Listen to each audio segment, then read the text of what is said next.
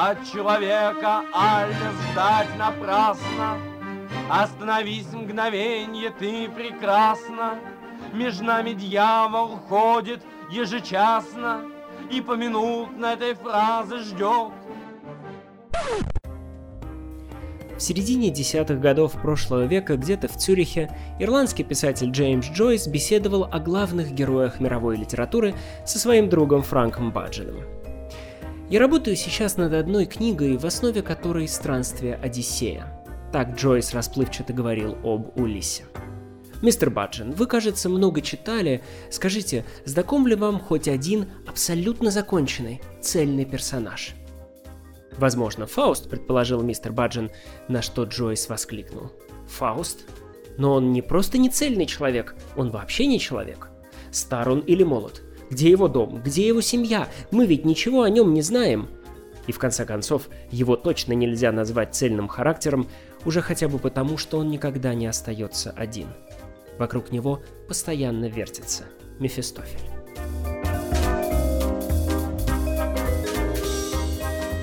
С вами 25-й выпуск духовно-литературного канала Армен и Федор, и сегодня мы будем заниматься кройкой и шитьем. Попробуем из десятка различных фаустов сшить некое лоскутное одеяло, фаустианский плед, которым можно будет укрываться холодными и одинокими готическими ночами.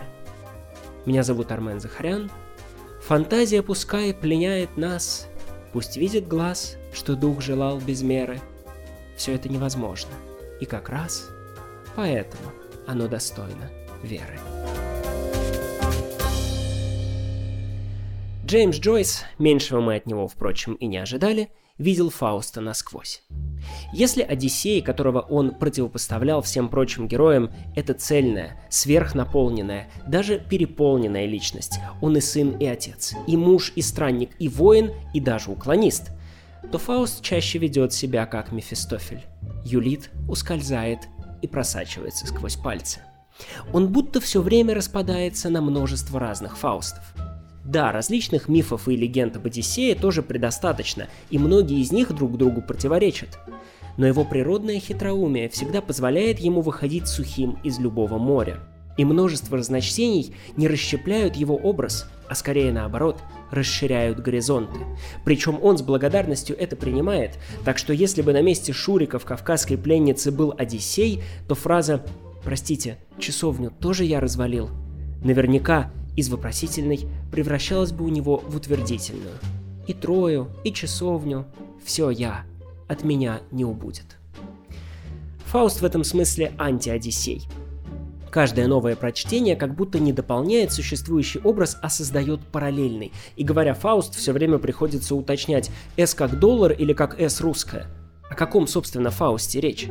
народном докторе-чернокнижнике из немецкого фольклора, Фаусте английского драматурга Марло, который свою трагедию написал за 200 лет до Гёте, или, может, Фаусте Пушкина, скучающем социопате, Фаусте Гуно, романтическом страдальце, Фаусте Бродского, интеллектуале на стыке герменевтики и национал-социализма, или норвежском Фаусте Ипсена, Пер Гюнте – а может, собственно, о Фаусте Гёте, самом прославленном, историю которого солнце немецкой поэзии и драмы сочинял с перерывами на аудиенции Наполеона около 30 лет. Думаю, вы уже догадались, что этот фаустианский клубок можно распутывать сколь угодно долго. Джойс очень точно отметил, Фауст никогда не остается один. Каждый художник помещает его в свой контекст и решает на материале его трагедии те проблемы, которые кажутся ему самыми важными в фаустианском вопросе. Мне представляется, что в таких предлагаемых обстоятельствах наиболее интересно было бы поговорить о тех чертах Фауста, которые являются более-менее универсальными, которые, как ниточки судьбы, объединяют большинство Фаустов. И, возможно, проследив эти нити, мы сможем хотя бы приблизиться к ответу на заявленный вопрос. Что же значит быть Фаустом? Конечно, в центре этого разговора будет именно Фауст Гёте, самое монументальное художественное высказывание на эту тему. Так что всегда, когда я буду говорить, мол, Фауст делает то или это, прежде всего я буду говорить именно о Фаусте Гёте, а в прочих случаях оговариваться отдельно. Итак, первое Пожалуй, самая известная и, возможно, самая важная черта Фауста, которая цементирует этот распадающийся на части образ, это Фауст познающий. Классическое изображение Фауста – это умудренный опытом и украшенный сединой мужчина, который сидит за столом в высоком кресле с готическим собором за окном и разложенными повсюду книгами, свитками и байндерами. Фауст изучает сначала философию, а потом богословие. Он становится сперва юристом, а затем врачом, бакалавром, лицензиатом, магистром, доктором. Однако все это не только не приближает его к удовлетворению, но наоборот – чем больше он узнает, тем сильнее мается в поисках абсолютного знания. Собственно, его запрос весьма впечатляет. Он хочет постичь все действия и все тайны природы, познать всю внутреннюю связь мира. Чему это приведет и какую цену за это нужно заплатить – вопросы этические. А если Фауста что и объединяет с Одиссеем, так это неизменное безразличие к вопросам этического свойства – практическая сторона дела интересует его куда больше. Режиссер Сакуров очень остроумно показал это в своем Фаусте. Когда Мефистофель дает Фаусту договор, по которому тот должен отказаться от собственной души, то предмет договора его почти не занимает. Вместо этого он начинает исправлять в тексте грамматические ошибки. Да здесь сплошные ошибки. Да неужели? Я, Генрих Фауст, запятая, завещаю подателю сего документа мою душу, душу, первое «Д», а не «Т». Первое «Д» — замечательно. После ее естественного отделения от тела. Вот теперь все правильно. Грамматика для Фауста важнее души, потому что ее существование доказуемо. Она подчиняется правилам и поддается познанию – а душа? Что ж, сколько Фауст не анатомировал трупы, души он так и не нашел. Жизнь для Фауста – это весьма сложный механизм, а его главное стремление – понять, как этот механизм работает. А засорять его непознаваемыми сущностями, такими как душа, только усложняет задачу. Так что Фауст изящно проделывает то, что столетия спустя только повторит за ним Жак Derrida – избавляется от метафизики сущностей. А потому весьма логично, что вот в этом стремлении познать мир Фауст не признает каких-либо рамок или авторитетов. Вот он садится переводить Библию. Но смотрите, что получается. Библия оказывается недостаточно хороша, и ее приходится исправлять. Он переводит первую строчку Евангелия от Иоанна. В начале было слово.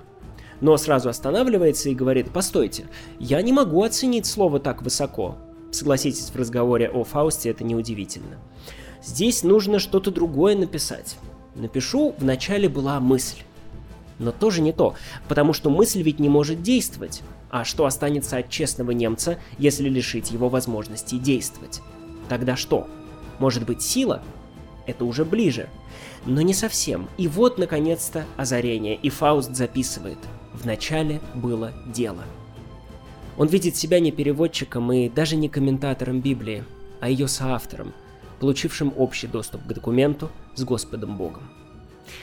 Адаму и Еве для изгнания из рая хватило одного метафизического яблочка – плода познания.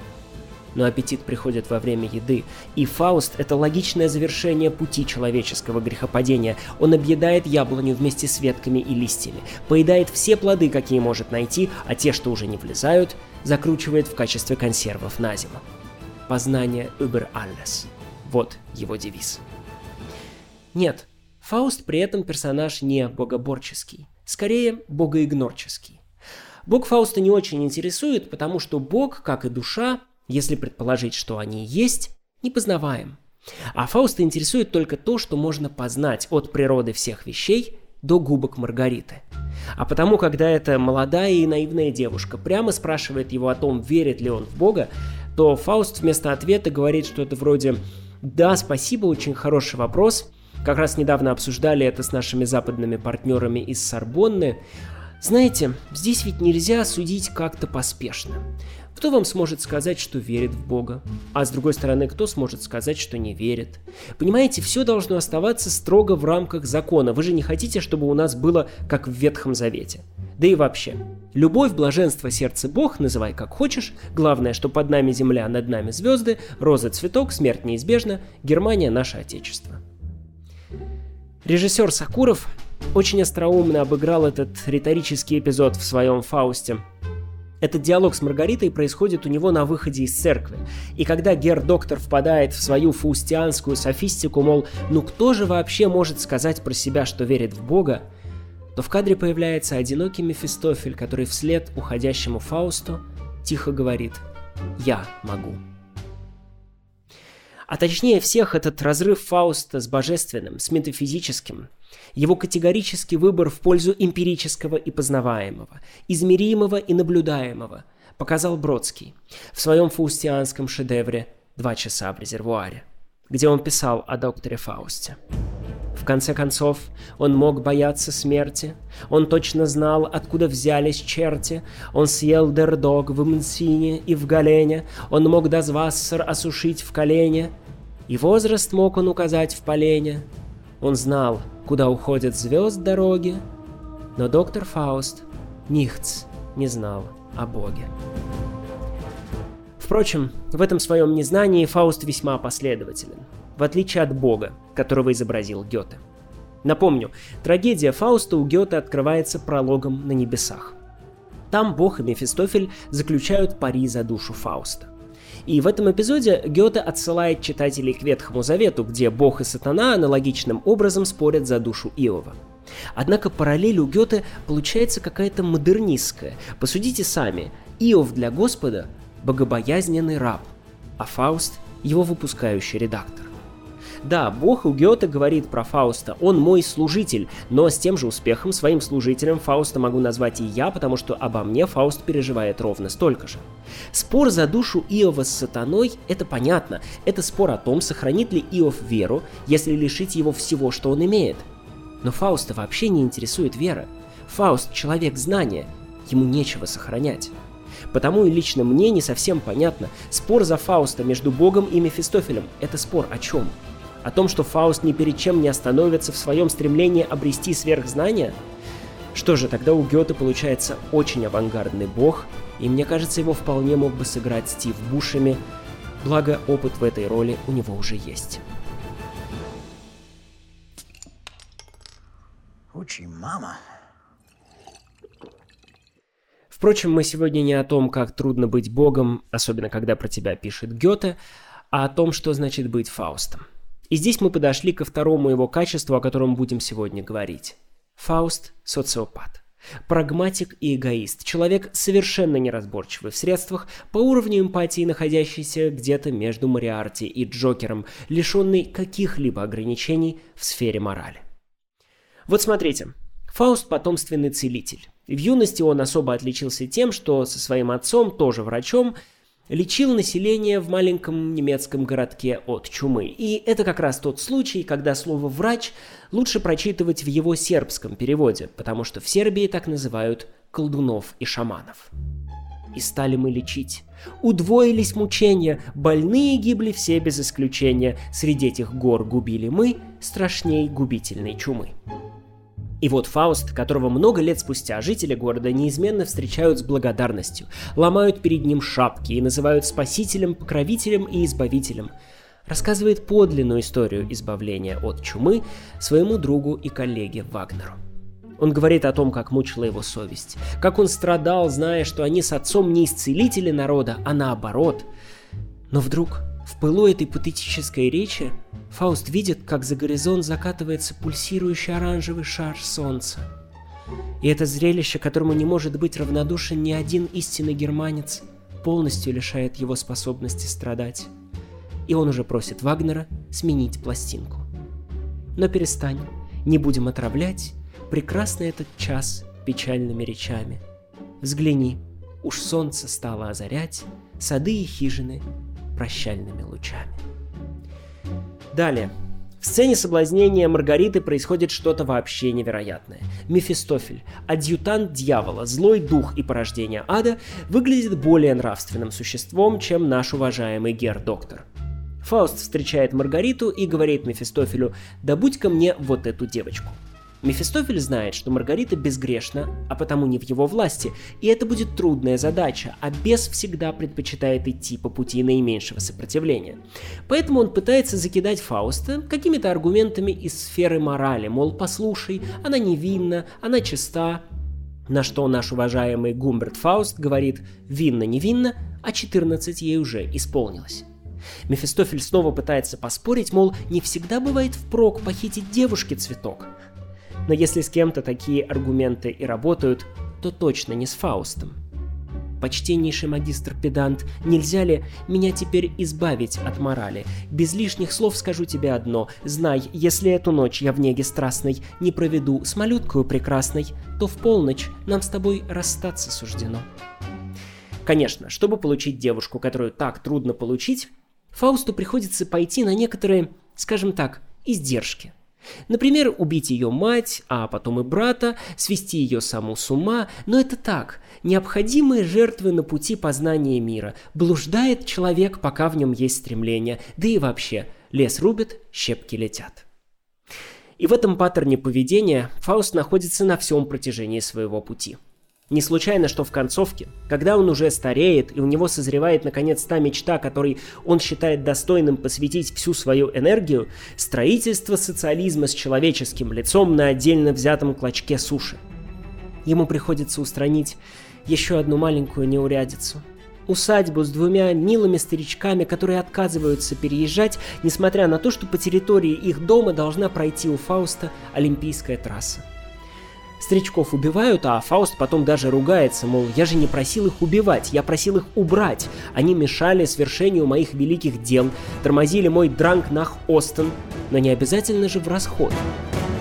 Ох уж эти перегибы на местах, правда, Герфауст? Но без них, к сожалению, никак. Зато все ради благого дела. Поддержка трудового народа, возведение дамбы, великие стройки, кипучая деятельность человеческих сил – я целый край создам, обширный, новый, и пусть миллионы в нем людей живут. Парочкой ради такого можно и пожертвовать. Слезинки ребенка счастья человечества, конечно, не стоит, но этих старичков и оплакивать некому, потому что единственного свидетеля предусмотрительно тоже убили.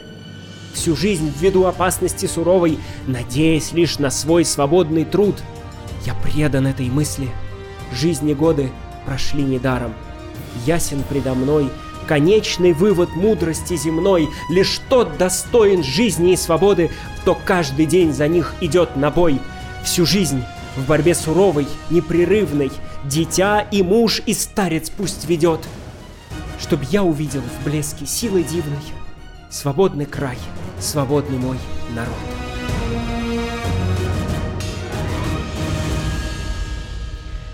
Во-первых, если представить, что эти строки сочиняет в патриотическом угаре где-то в окопах Первой мировой войны отважный ефрейтор Адольф Гитлер, предвосхищающий тысячелетнюю славу своего народа в обширном и новом крае где-то на востоке, то удивительным образом не возникает никакого противоречия. Более того, Йозеф Геббельс, нацистский министр пропаганды, писал о Фаусте. «Гёте и сегодня ведет нас в нашей духовной борьбе.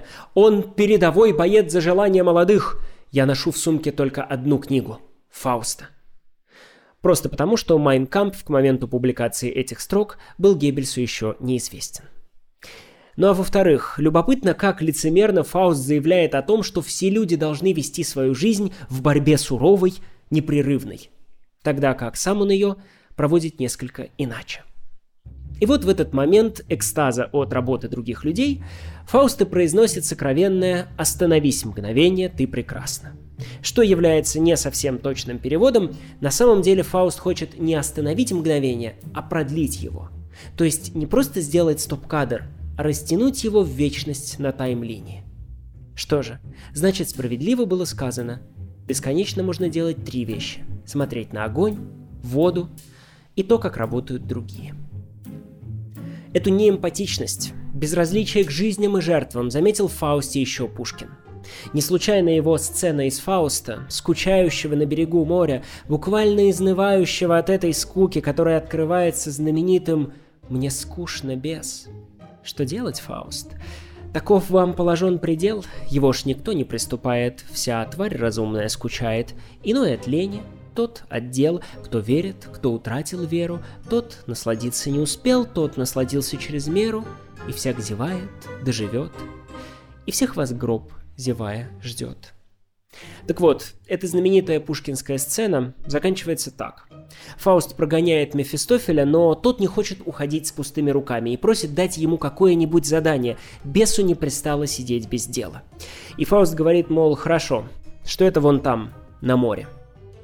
А на море стоит большой испанский корабль, готовый войти в порт. На нем мерзавцев сотни три, две обезьяны, бочки злата, да груз богатый шоколада, 100 коров, 200 бобров, 420 ученых комаров и так далее. Фауст выслушивает весь этот список живых и не очень существ, и далее Пушкин заканчивает эту сцену всего двумя словами. Все утопить. Что стоит несколько сотен грязных испанских матросов, когда доктору Менгеле скучно.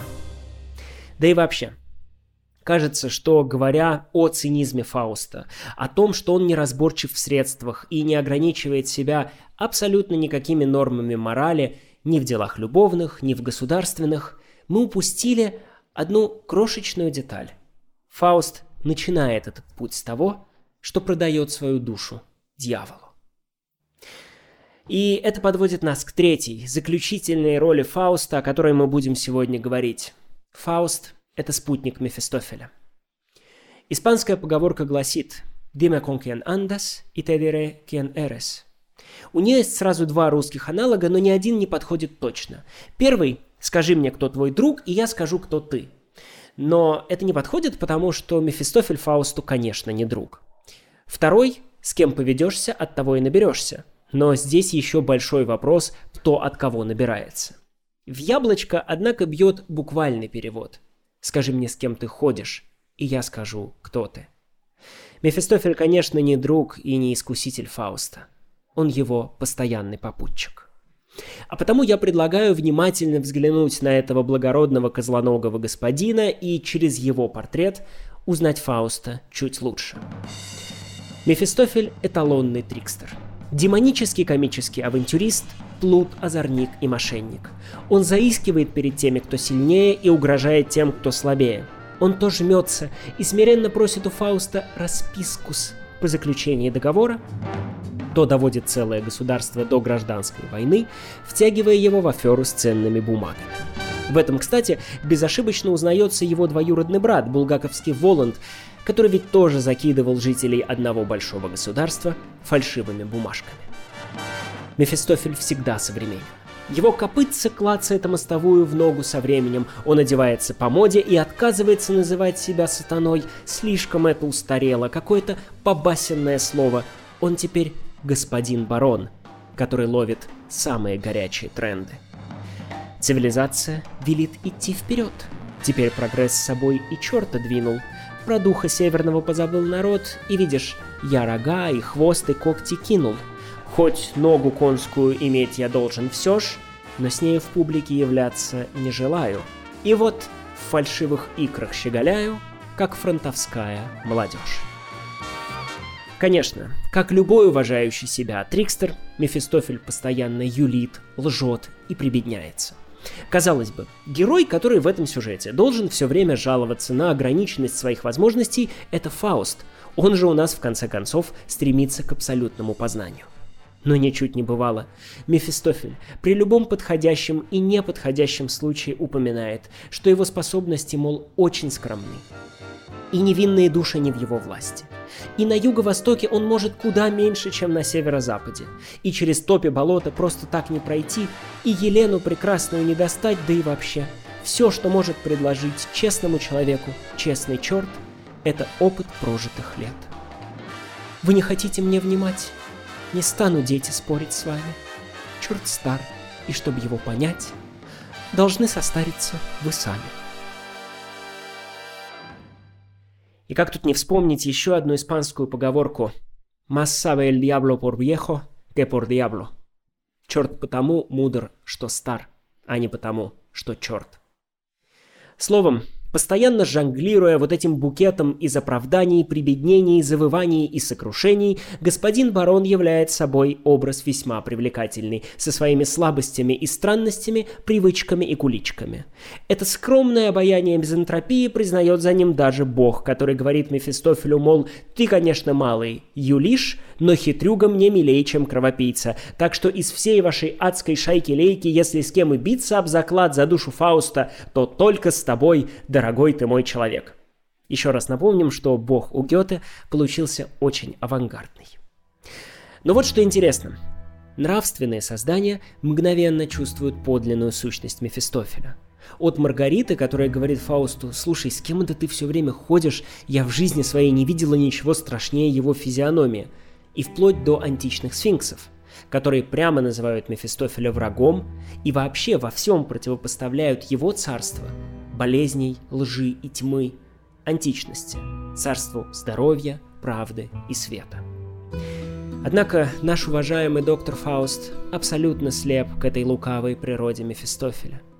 Человек, который хочет проникнуть во все таинства природы, по иронии судьбы, оказывается столь же близоруким, как пьянчушка в лейпцигском кабаке. Фауст обладает лишь внешним, поверхностным зрением и полностью лишен внутреннего – порода Мефистофеля его не пугает, он с холодной усмешкой принимает его правила игры, забывая о том, что после того, как ты заключил успешную сделку с Мефистофелем, нужно пересчитать сначала свои пальцы, потом руки и ноги, а затем родственников. Но как нам еще в самом начале поведал Джойс, Фауст не вполне человек. У него нет родственников. Однако даже так, если бы он все-таки начал пересчитывать то сразу бы заметил, что счет не в его пользу, и не досчитался бы то Маргариты, то ее матери, то брата, то своего сына, то старичков. Но Фауст не оглядывается назад.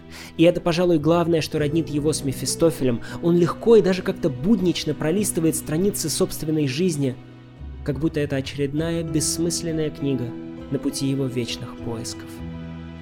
Это антипостоянство памяти, этот навык торопливого забвения – пожалуй, самая дьявольская черта Фауста. Ведь именно Мефистофелю так важно доказать, что память — это химера, что его родной северо-запад не помнит, и что того, что прошло, никогда не было. И когда Фауст наконец умирает, когда он, ослепленный искрами сварщиков своей великой стройки, провозглашает «мгновение продлись», и хор откликается на его смерть громовым «прошло», то Мефистофель уже не играет, а злится на это прошло по-настоящему. Потому что он, в отличие от Фауста, знает, что вначале было слово. Прошло? Вот глупый звук пустой. Зачем прошло? Что, собственно, случилось? Прошло и не было. Равны между собой. Что предстоит всему творению? Все-все идет к уничтожению. Прошло? Что это значит? Все равно, как если б вовсе не было оно вертелось лишь в глазах, как будто было. Нет, вечное ничто, одно мне мило. И уже уйдя с помпезной сцены гётевского текста, тихо добавляет «Забывать легко и приятно, Игемон». То, что после этого у Гёте Фауста спасает Бог и забирает его душу в рай, характеризует, на мой взгляд, не столько Фауста, сколько Гёте – у Манна, Гейне, Марло и многих других Фауст становится законной добычей черта. В конце концов, это именно то мгновение, к которому он так стремился, забывая, улыбаясь и не оглядываясь назад, шел только вперед к тому светлому мигу, когда можно будет утвердительно ответить на главный вопрос фустианской трагедии. Продлевать будете? Фауст так и не понял, что мгновение это не нужно искать. За ним не нужно отправляться на юг или север, восток или запад. Не нужно продавать душу черту и спускаться к центру земли, чертить пентаграммы на грязном дощатом полу и строить дамбы. Потому что это мгновение, которое он так безнадежно искал, всегда было с ним. Его надо было просто увидеть. Знаете, оно ведь и сейчас здесь. И оно достаточно прекрасно чтобы его продлить. Хотя бы потому, что никакого другого мгновения у нас просто нет.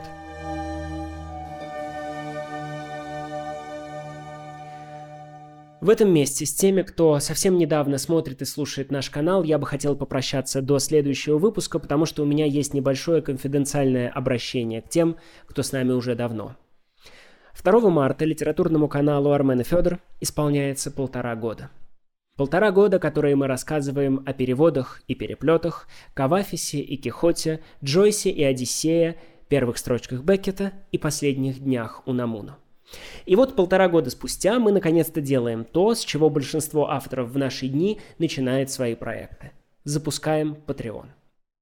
Patreon – это площадка, на которой вы можете стать нашими спонсорами и оформить ежемесячную поддержку нашего канала на любую сумму, начиная от 1 доллара в месяц. По уже сложившейся в интернетах традиции, здесь я должен сказать что-то вроде «Смотрите, на разных площадках вас около 2000 человек. Поэтому, если каждый из вас прямо сейчас оформит поддержку нашего канала всего на 1 доллар в месяц, а это меньше, чем полпорции чевапчичей на каймаке в деревне Горни Лопежи, то мы сразу соберем 2000 долларов и сможем позволить себе новый микрофон. Но знаете, я не буду этого говорить, потому что, во-первых, нас полностью устраивает старый микрофон – во-вторых, если бы мы хотели себе что-то позволить, то для начала это было бы перестать постоянно переезжать с квартиры на квартиру, прихватывая с собой всю маломальски дорогую бытовую технику на продажу. Те, кто смотрит нас на ютубе, могут почитать нашу текущую приблизительную прибыль, учитывая, что 25 выпусков мы сняли в 12 разных квартирах. Наконец, в-третьих, я не буду этого говорить, потому что мы с Федором даже не знаем, сколько у нас, собственно, уникальных слушателей – какой у нас процент вовлечения и какова, прости господи, активность по предложкам и рекомендациям.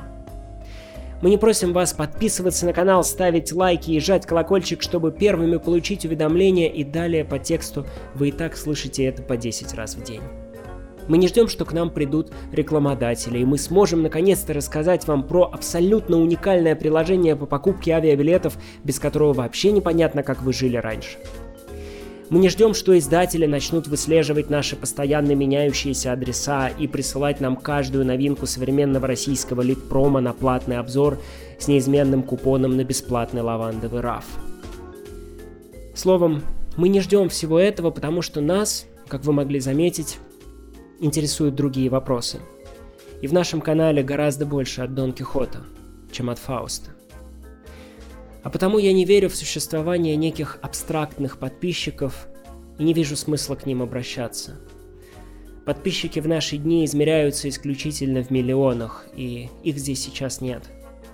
Есть только вы, смотрящие или слушающие это, прямо сейчас. И мы, говорящие с вами о литературе в этом стремительном, практичном, весьма фаустианском мире. И в нем, скажем прямо, не так много мгновений, которые по-настоящему хочется продлевать. Так что если наша с вами встреча это одно из них, то проходите по ссылке в описании к этому эпизоду и поддерживайте нас на платформе Patreon. С вами был Армен Захарян и литературный канал Армена Федор. До следующей встречи.